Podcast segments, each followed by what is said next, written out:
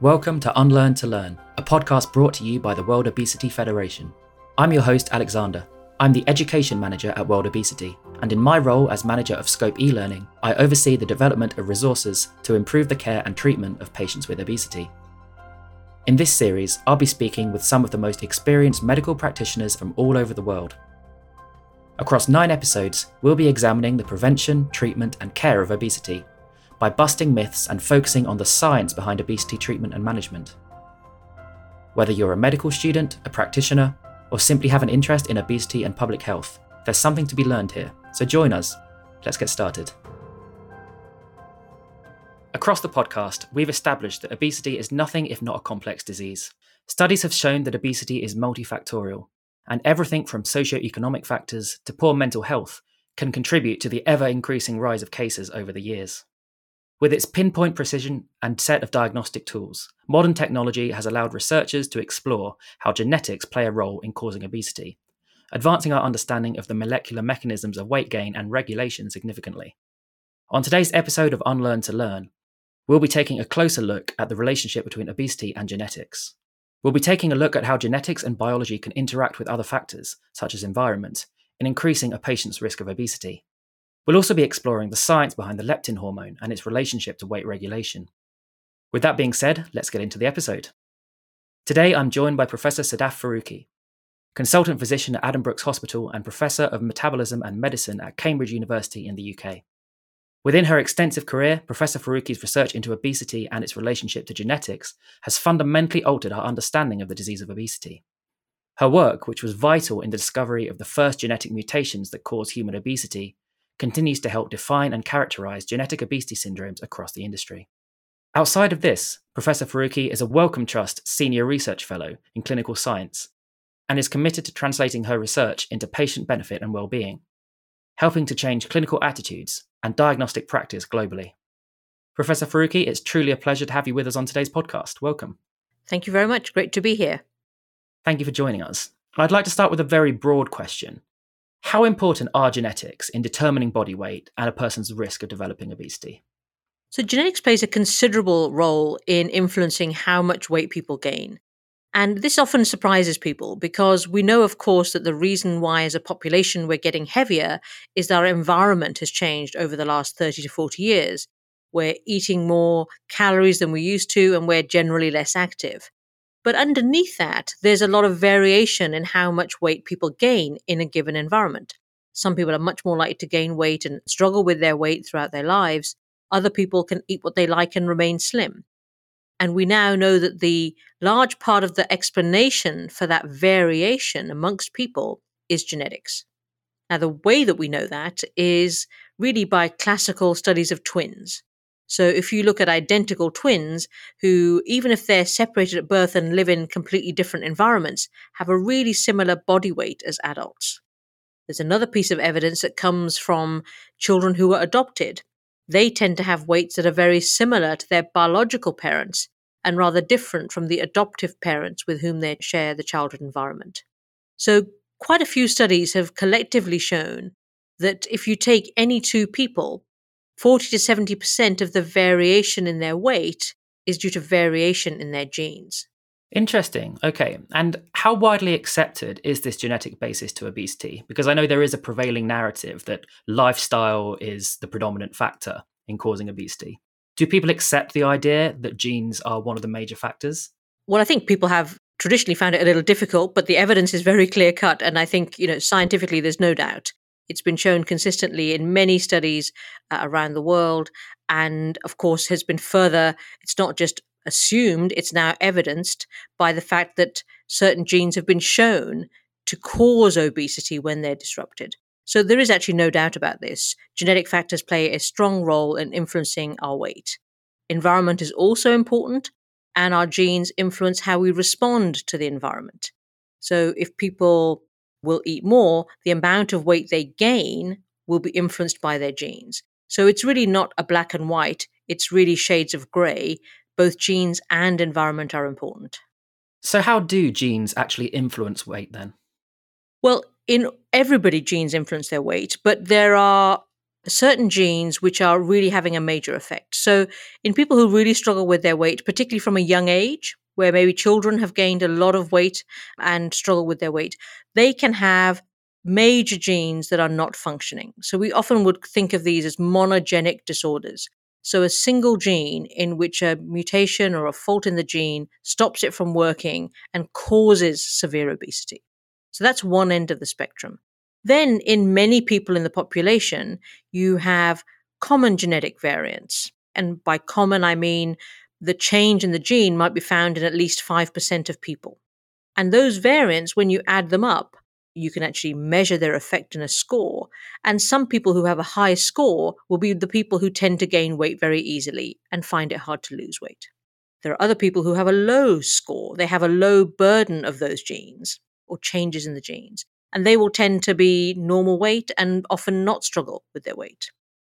And then if you go right to the other end of the spectrum of weight, there are some people who have a really low count of those genes. Okay, they're quite lucky because they actually don't put on weight. They're protected from obesity. So really genes can influence us right across the spectrum, right the way from increasing your tendency to even causing obesity if one single gene is defective. Okay, and this may be a very obvious question, but for someone like me with no knowledge of genetics, how do we measure the impact of genes? How is that actually measured and qualified? Of course, we can look at specific genes, and we can do that with something called sequencing, where you can look at a particular sequence or the code of a gene. Gene is like a very long word, and if one letter in that word is misspelt, then it's incorrectly spelt, and the gene often doesn't function. Sometimes the spelling doesn't really change the function of the gene. So we can read the sequence of the gene, and that would be sequencing, and we can test how the change in a gene affects its function in a lab. And that's been done now for quite a few different genes. And it's really that body of work that has allowed us to understand that if there are certain genes which aren't functioning properly, that will contribute to someone gaining weight and there are other genes, those that play a really important role, if they're not functioning properly, someone is very likely to be obese. Okay, okay, very interesting. I wondered now, um, Sadaf, if you may give us a bit of an overview about some of the research that you've conducted over your career. So I know you've done a lot of research, for example, into mutations in genes and how they impact encoding leptin and receptors like the MC4R. Could you maybe please give us a brief overview of some of your findings? Yeah, so the very first gene in which we found a defect or a mutation was the gene encoding the hormone leptin. Now, this is going back to 1997, and at that time, we were beginning to realize that there could be some biological factors that regulate weight, but we knew nothing actually about the system that controls weight. So, for example, we knew that there's a system for reproduction and for growth, but no one knew at the time uh, how weight is regulated. So, what we discovered is that colleagues in New York, Jeff Friedman, actually at the Rockefeller, discovered a hormone called leptin. And he found the hormone leptin by studying mice that were severely obese and he found were lacking this hormone. And they were lacking the hormone because they had a mutation in the gene that encodes that hormone. And then he showed by giving the mice back leptin, you could correct their obesity, proving that it was the lack of leptin that was doing it. So that was in 1994. And then in 1997, we studied some children who were severely obese, a two year old weighing 28 kilos and an eight year old weighing 86 kilos. And they were from a, a family in the UK of Pakistani origin. The parents were consanguineous. And we found those children had homozygous mutations in the gene that encodes leptin. And so, like those mice, the children had no circulating levels of leptin, the hormone in the blood. And that was the cause of their obesity. And then we embarked upon a clinical trial to give those children back injections of leptin and showed that actually it had a dramatic benefit and they've lost a substantial amount of weight uh, and are now doing very well. So that was really the proof that leptin is important in humans and is a key part of a system that regulates weight. Over the following few years, people did a lot of studies in mice trying to map the neurons in the brain which respond to leptin to regulate weight and then we showed that as those findings were emerging in mice, they were equally relevant in people because people who had mutations in those genes in the pathway were also developing obesity. And so, what we learnt with all of that information together is that leptin comes from your fat, actually, and is telling your brain about how much nutrients you have stored. And if your levels of leptin are low in these children, or if someone is fasting, for example, or starving, then that sends a signal to the brain to eat more. And that signal is detected by specific neurons in a region of the brain called the hypothalamus, which then tell you to eat. And those neurons will either tell you to eat, or if you've eaten and you're full, will tell you to stop eating. And a key gene in that pathway that tells you to stop eating after a meal is the melanocortin 4 receptor, or MC4R. Now, MC4R is important because that's the gene in which we find the most different mutations or variants in people with obesity. If we look at children with severe obesity, 5% will have mutations or changes in the melanocortin 4 receptor. If you look at just random people in the population, 1 in 330 people will have a change in the MC4 receptor. And that's enough to cause them to gain weight throughout childhood. So that's really how finding these genes has paved the way for understanding that genes contribute to weight, but also for understanding the pathway by which those genes work and a pathway that regulates weight in all of us. Okay, that's really fascinating. And it's amazing to hear that as a direct result of that research, you're actually able to ascribe treatment solutions that actually really help people with obesity.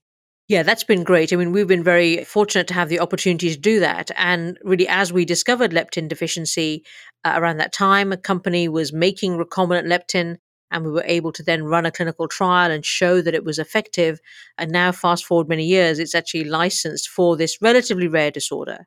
And then, really, the finding of mutations in the melanocortin 4 receptor proved that it could really also be a very useful drug target a number of companies then started trying to develop drugs that were stimulating the MC4 receptor agonists, because that would mean you would stimulate the pathway that tells you to eat less after a meal, which would be quite a handy thing to do.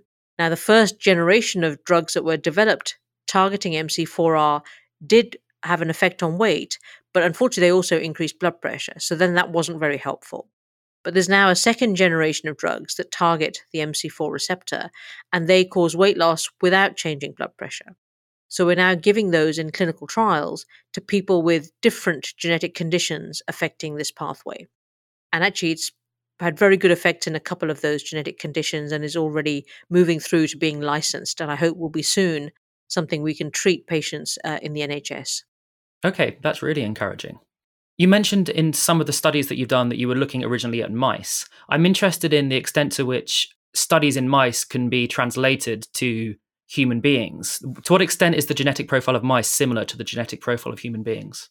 It's been quite surprising. When it comes to obesity and the system for weight regulation, mice have proved to be a really useful model. So, you know, we wouldn't have known about the hormone leptin and where to look if it wasn't for those mice. Uh, and then, really, that led to our understanding of this pathway. So the pathway is highly conserved across species. Something like the MC4R gene is at least 90% identical in mice and humans. So, probably because it's such a fundamental system, the genes, the key components of that system, are very similar between mice and humans. Okay, interesting. And I think that will come as a surprise to many people.